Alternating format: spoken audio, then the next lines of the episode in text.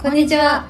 海外旅行が好きで世界一周を目指しているまゆと。自然とアートが好きでヨーロッパ維持を目指しているカホの会社員2人がお届けします。このポッドキャストは私たち2人組のさまざまな経験や体験から導き出した人生をよりよく生きるための考え方や捉え方をゆるっとお伝えするトーク番組です。エピソード6自分軸で生きるイコール自己中な生き方ではないというテーマでお伝えします。はい。と自分軸で生きるとはどういうことをイメージしますか？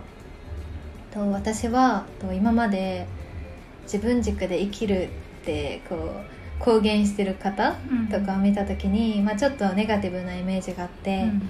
それはこうその自分のやりたいことだけあって、うん。こう周りの人に迷惑をかけたりなんか友達とか家族とかに迷惑をかけてるうん。そんな生き方をこうイメージしてた自分がいました。はい。で、まあ、よく自分軸で生きるっていう言葉を、まあ、聞いたり、うーん出てきたりすると思うんですけど、なんか私自身それについてちょっと、うん、勉強したり、うん。うんうん考えたりした時に、と自分軸で生きるイコール、まあ、自己中の生き方ではなくて、うんとありのままの自分でいること。うんうんそれがまあ自分軸で生きることなのかなと思っています。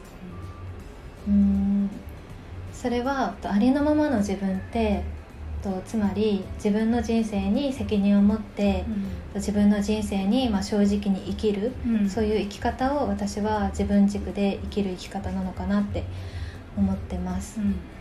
その自分軸と,、ううんん、と対象の生き方って多分他人軸だと思うんですけど、ね。うんうん。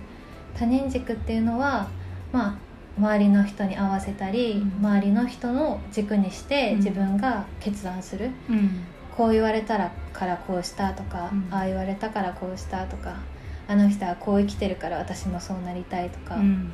うん。まあなんて言うんだろうな。部分的にとったら、うん。それは自分のまあ成長にもつながることかもしれないけど、う全部判断を他人に任せてしまうと自分がこうもし失敗したりできなかった時に相手のせいにしてしまったり、うん、なんか苦しい思いをしてしまう、うん。うん、と思うんですよね。